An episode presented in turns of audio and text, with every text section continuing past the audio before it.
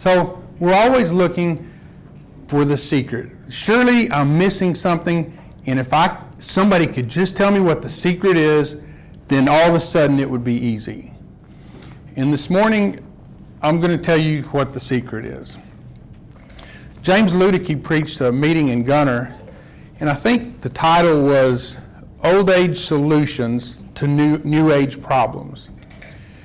And uh, this was one of the most powerful series of lessons I ever heard. He talked about a lot of problem, problems that have always been around, but are becoming more prevalent in our society today. He talked about sexual sins and pornography, the evils of social media, peer pressure. Uh, I can't remember what all he talked about, and he had some really powerful lessons. And I asked James, we had breakfast one morning, and I asked him, I said, So you're talking about all the things that are wrong and, and the fact that we need to change? I said, But how do you change? Or what's the, what's the secret? And I'm not going to tell you just yet. Like I said, we're always looking for the secret, you know, how to get motivated. There's, there's lots of motivational books and motivational speakers and motivational uh, audios and stuff you can listen to.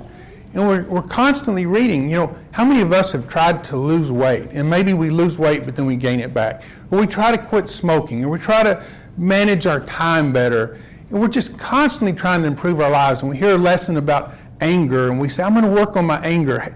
And we say, I remember one time I told Angie, I said, I'm going to be a different man. You're going to see a different man. And two weeks later, six months later, two, she didn't see a different man.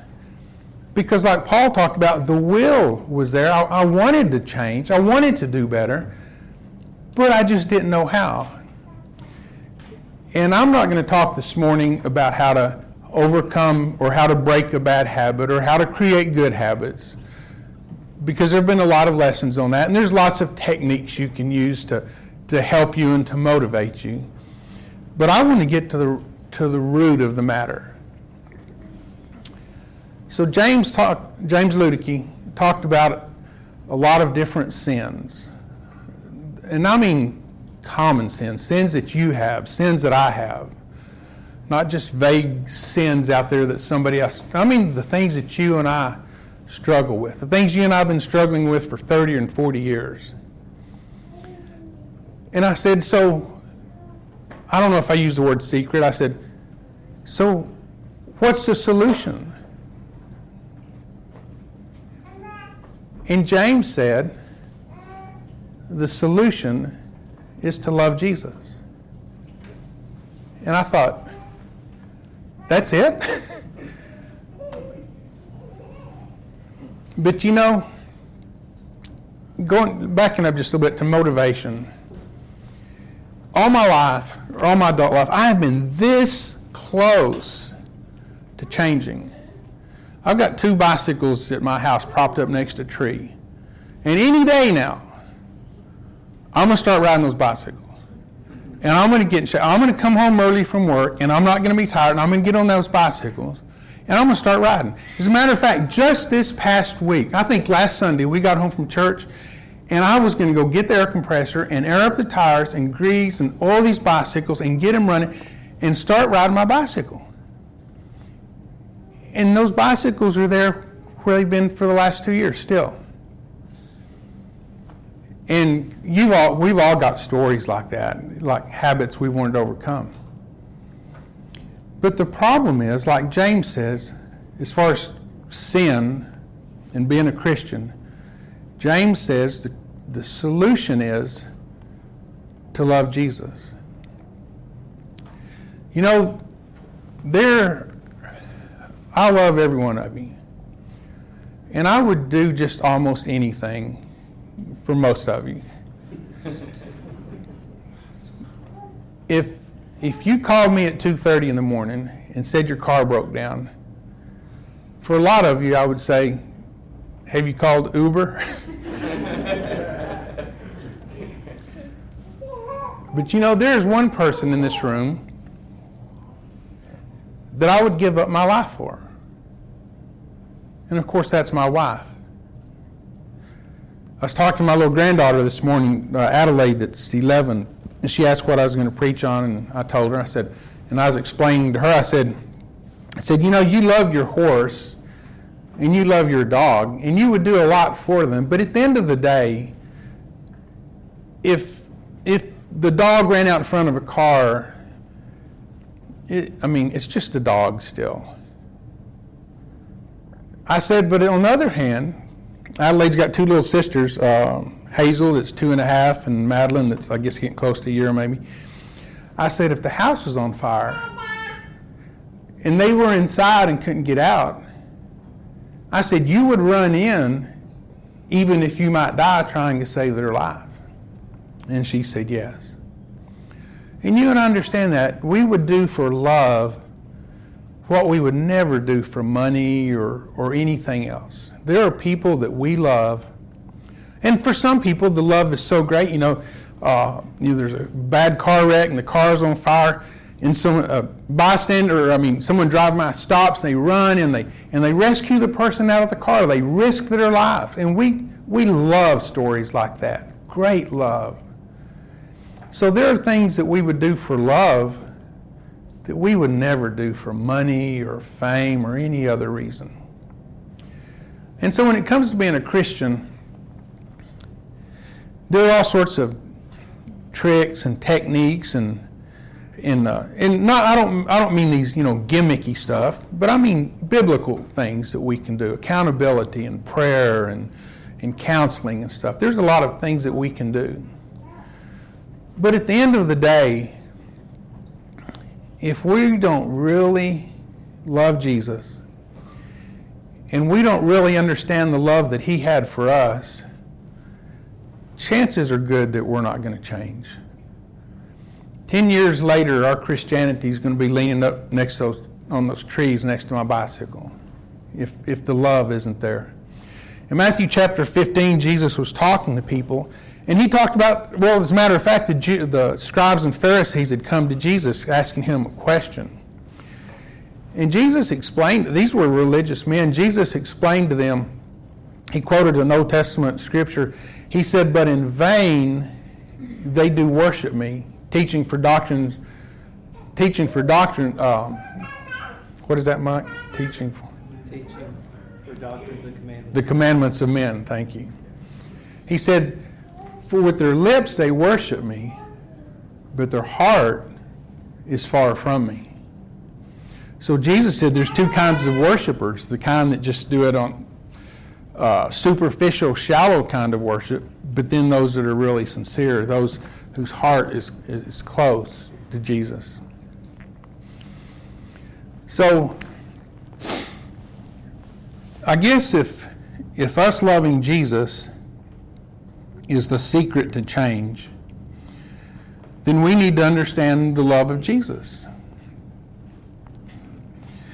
How much did, did Jesus love us? What, what, what's the greatest love there is? Is it between a mother and a, and a baby that they, they fed and, and held for, and of course, I mean, gave birth to? A mother and her son or daughter? Is, is that the best love? What about the love between a husband and wife? You know, I said there's one person in this room I would give my life for. Is that the greatest love? What's the greatest love? Jesus said in John 15, verse 13, He says, Greater love has no man than this, than a man lay down his life for his friend. I think I've told the story here. I remember in, uh, I think junior high is where I heard this story. There, uh, maybe in ancient Greece, there was a man who was sentenced to death, and he asked the authorities if he could go home and uh, say goodbye to his family. And of course, they wouldn't let him go. You know what happens when people get out, you know, they flee. But this man had a friend. And the friend told the authorities, said, I'll stay here and you let him go see his family. And if he doesn't come back, then I'll die in his place. And the story goes that the authorities were so impressed with the love between these two men that they let both of them go. Greater love has no man than this, that a man lay down his life for his friends. You know, I see a lot of, uh, hear people talk a lot, and they say, well, the kind of person I am depends on how you are. In other words, if you're nice to me, I'm going to be nice to you. But if you show me your bad side, you're not going to see my good side. And, and that's easy to do. It's a lot easier for us to be nice to people that are nice to us and rude to the people that are rude to us. But I ran across a verse the other day. Jesus was talking about the love of God. And in Luke 6 and verse 35, speaking of God, says, For he is kind to the unthankful and evil. Now, it would just, according to our thinking, be the right thing for God to be nice to you and me because we're here worshiping Him and we honor Him and trying to serve Him. But there's people out there that are cursing His name and denying His existence and trying to get rid of crosses and Bibles and everything. And people that just hate God. People doing all sorts of perverse things to each other and to children. And the Bible says he is kind to the unthankful and evil. Can you imagine that kind of love? Romans uh, chapter 5.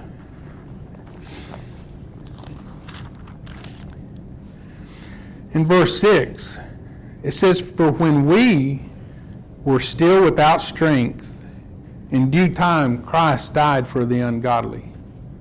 The ungodly the people that are the opposite of God, when we were that way, Jesus died for us. He didn't say, Tell you what, if you will do these things, then I will die for you. When we were ungodly, uh, God, uh, Jesus died for us. In verse 8 says, But God demonstrates his own love towards us in that while we were still sinners, Christ died for us. That's the kind of love that Christ has for us and that God has. John, 1 John chapter 4 and verse 10, John writes, And this is love, not that we loved God, but that he loved us and sent his son to be the propitiation for our sins. Propitiation, when there's uh, enmity between two people, maybe one of them's wrong the other, or one of them's guilty of a, a crime or something. Propitiation is that that goes between the two people and, and covers it, takes care of it, eases the, you know, reconciles the two people. God sent his son to be our propitiation. 1 John 3 verse 16. By this we know love, because he laid down his life for us. 1 John 4 and verse 19. We love him because he first loved us. 1 John 3 and verse 1 says, Behold, what manner of love the Father has bestowed on us, that we should be called the children of God. You know, there's a lot of ways that God could have dealt with our sin. He could have sent angels down to die. He could send an angel down every year to die. And then, and then he could have just said, okay, I'm not mad at you anymore. But he went as far as he could. And he didn't just say, okay, you're saved now, or, or, you're clean, or you're not guilty anymore. But he went so far as to call us his children. I admire these people. Sometimes you see, read articles, and uh, naturally you love your own kids. Like we talk about uh, the love for a mother and her children that she gave birth to and uh, but you see sometimes these uh, these couples that have adopted like 10 and 15 kids and, and adopted kids from other countries, and you say, Boy, I wish I was like that. Um, so much love they have for other people. That's what God did for us. He, adopt, he adopted all of us into His family. 1 Peter chapter 1 in verse 2, uh, chap, 1 Peter chapter 1. In verse 18, Peter says that we were not redeemed with corruptible things like silver and gold from our aimless conduct, but with the precious blood of Christ, as of a, as, as of a lamb without blemish and without spot. In other words, he was perfect. He indeed was ordained before the foundation of the world was manifest in these last times for you. What this means right here is when God first had a plan to create us, before he created the heavens, before he created the earth in Genesis, before Genesis 1 and verse 1, he knew, just like we parents know, that our kids are going to do bad things. At some point, they're going to mess up. But we're going to love them anyway. And God knew before he even created us that there had to be a plan. And that plan was for Jesus to die for us.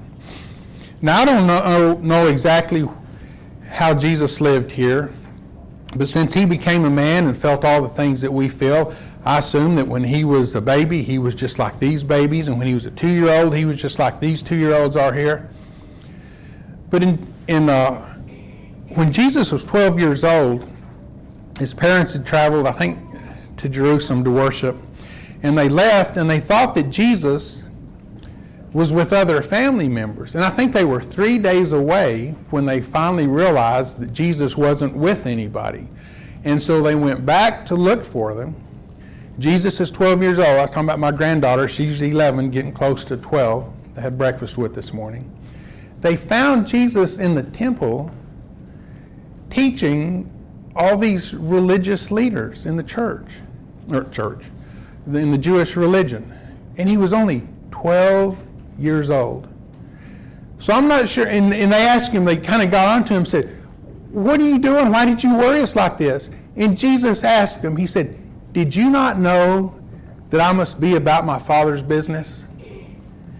Now, I don't know exactly when this awareness hit Jesus. I don't know if it hit him at 8 or 9 or 10 or 11 or at 12. But by the age of 12, he knew where he, who he was and where he had come from and who his real father was his heavenly father, not his earthly father, his real father. And so Jesus, before the foundation of the world, and then when he was 12 years old, he knew that he was going to be murdered.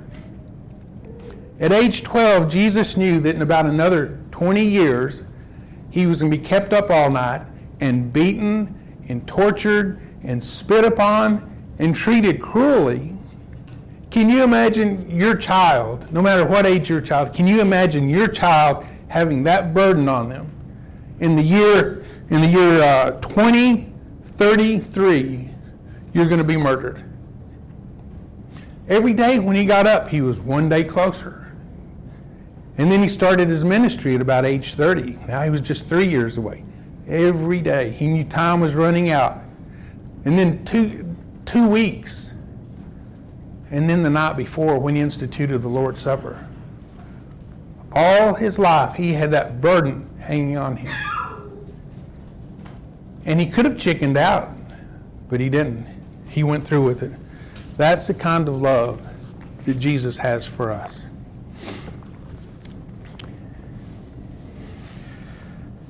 Ephesians chapter 3 and verse 14 kind of sums up all this.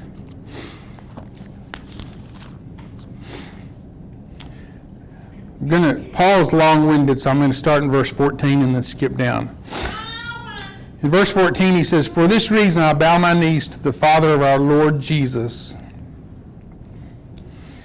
In verse 17, that you, being rooted and grounded in love, may be able to comprehend with all the saints what is the width and length and depth and height, to know the love of Christ which passes knowledge.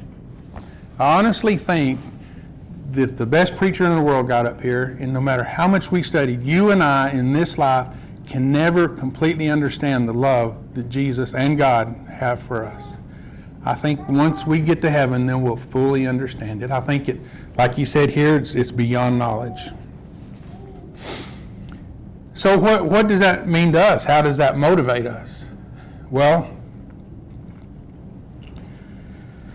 Paul said in Romans 8 and verse 12, Therefore, brethren, we are debtors, not to the flesh. James and I were talking. He said, you know, asked him what the secret was, and he told me, you know, the love of Christ. He said, he said, if if my house was on fire and I was out of town, and you ran in and you saved my family, especially if you died in the fire, it doesn't matter. If you saved my family, for the rest of my life, I would feel this huge debt to you. And we do. If you can look back in your life where someone has helped you in an extremely bad time, you still feel that debt. And because of the love of Christ, we are debtors. We have a big debt hanging over our heads. Jesus told the story about the two uh, servants, and one of them owed the, his, uh, his king I think 10,000 talents. 10,000 was like, you know, millions of dollars. He could never hope to pay this back. He was a debtor to this king. We're a debtor to our king. We are debtors. In 1 Corinthians 6 and verse 20, Paul says, For you were bought at a price. Someone paid the price for our salvation. He said the result is, therefore, glorify God in your body and in your spirit which are God's. We've got to realize the debt or the, the love that He's got and the debt that we owe, and then we've got to try to fulfill that. Matthew chapter 22, someone came to Jesus and he asked him, I get kind of the same question, what's the secret, you know? He said, uh, What are the two greatest commandments? In Matthew chapter 22 and verse um, 37, Jesus said to him, You shall love the Lord your God with all your heart and with all your soul and with all your mind. This is what's called a perfect love or complete when we give Jesus our whole heart. Therefore, brethren, we are debtors to Christ.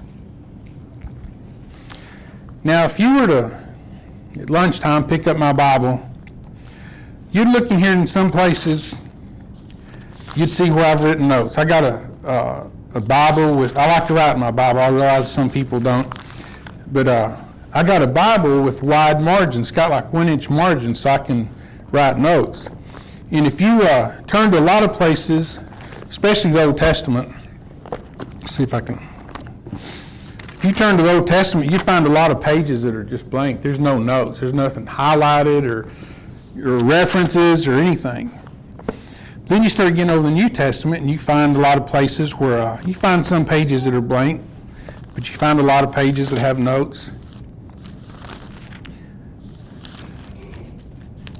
But the one page that's got the most notes is here in Romans. And I realize that, that you can't see, but just about to run out of room. I've even written so many notes that in some places I forgot I wrote a note and I wrote the note again. So I go, oh, I got this verse written in two different places. Do you know where it is in Romans where I've got all these notes written? Romans chapter 12. Paul has been talking for 11 chapters now about God's great plan for our salvation. And when he starts getting towards the end of Romans, he kind of starts telling the moral of the story. What's this all been leading up to? And in verse 12, he starts these thoughts, or Romans 12 and verse 1, he starts these thoughts. Based on all these wonderful truths I've taught you. Remember, we read a lot of those verses. It says, uh, He loved us while we were sinners. He says, I beseech you. To beseech means just an earnest plea, not just a casual ask, but please do this. I, I beg you, please do this. He says, I beseech you, therefore, brethren, by the mercies of God that you present your bodies a living sacrifice. That's what God expects for us. He says, I've done all this for you. Now this is your what you need to do.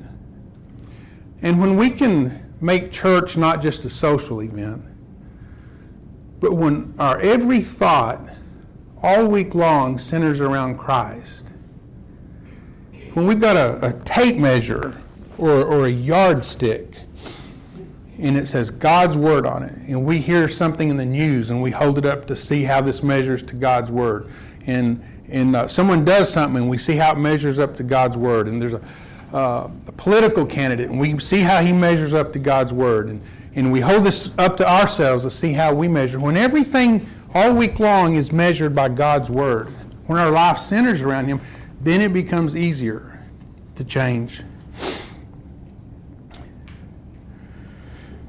Someone said the greatest thing that one can do for God is not sacrifice or physical suffering, things that can be seen, but a heart and a mind that are brought under His will and a life lived for Him. Someone else said immaturity is wanting to die nobly for a cause. Maturity is living humbly for a cause.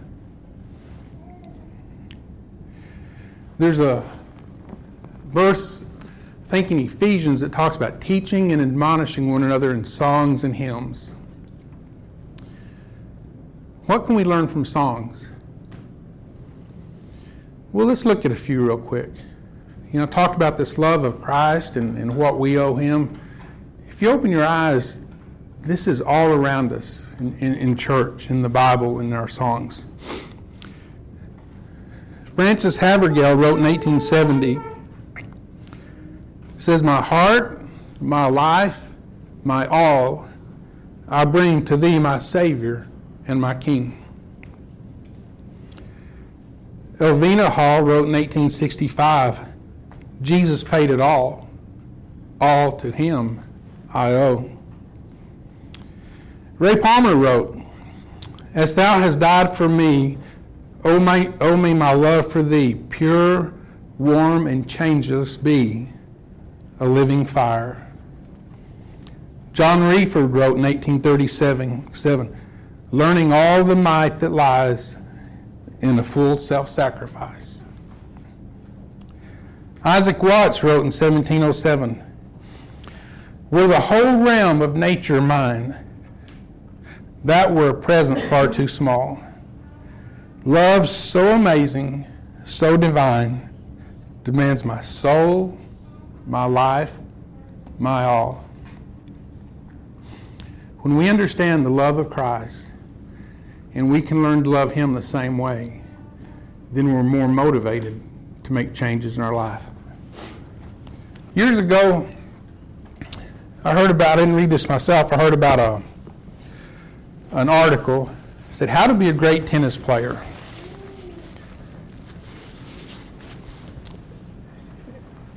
And the reason this came up wasn't because of tennis, but because of something else that somebody was trying to get good at. And this applies to everything. And I don't remember all the points, but the way to get to be a great tennis player is one, play the game, get a good coach, do a lot of practicing, watch other great tennis players, watch the, the Wimbledon and tennis matches, be around other great tennis players, play other great tennis players. In other words, if you want to be a, a good tennis, a great tennis player, you need to saturate yourself with tennis. How do we learn about this love for Christ? We need to be around other Christians. We need to be around Christians that are good examples to us. Paul said, Be ye followers of me, even as I also am of Christ. We need to come. We need to sing these songs that, that I just read about. We need to think about the words of these songs. We need to saturate ourselves in the Bible. We need to get a good coach, someone that we can go and and cry on their shoulder, we say, hey, can you help me out with this? Man, we're just really having a hard time with this. I see it all the time in the church Christians going to each other. And, and we need to be around Christians. We need to sing songs. And we need to take the Lord's Supper. Now, I know that we don't forget during the week that, that we're Christians and that Christ died for us. But this is a time when we can come and, and just for a few minutes, really think about this. Paul talked to the Corinthians because uh, they weren't doing the Lord's Supper correctly. He talked about them not discerning the Lord's body, not really putting any thought into what they were doing. He said, For this cause many are weak and sickly among you. Those that are are not discerning the Lord's body and weak and sickly, those are going to be the ones, those of us that are having a hard time struggling with sin. Those of us that put our hearts into it and, and think about what we're doing, we're going to be strengthened by this. So, the way to be a great tennis player, the way to be a great Christian, is to saturate ourselves. And He's given us the Word, He's given us fellow Christians, He's adopted us into this good family. We need to surround ourselves with these things. And as we do, then we'll feel ourselves getting stronger and not weaker. So, the secret to being a good Christian is the love of Christ and understanding it, and, uh, and then in return, paying back that debt that, that we owe to Him. We always offer a song of invitation, and now's a good time to, to think about the life that we live. And if you need to make a change in your life, decide to make it now. Don't, don't be like my bicycle sitting out there. Make, make the change today and be that Christian that God wants you to be while we stand and sing.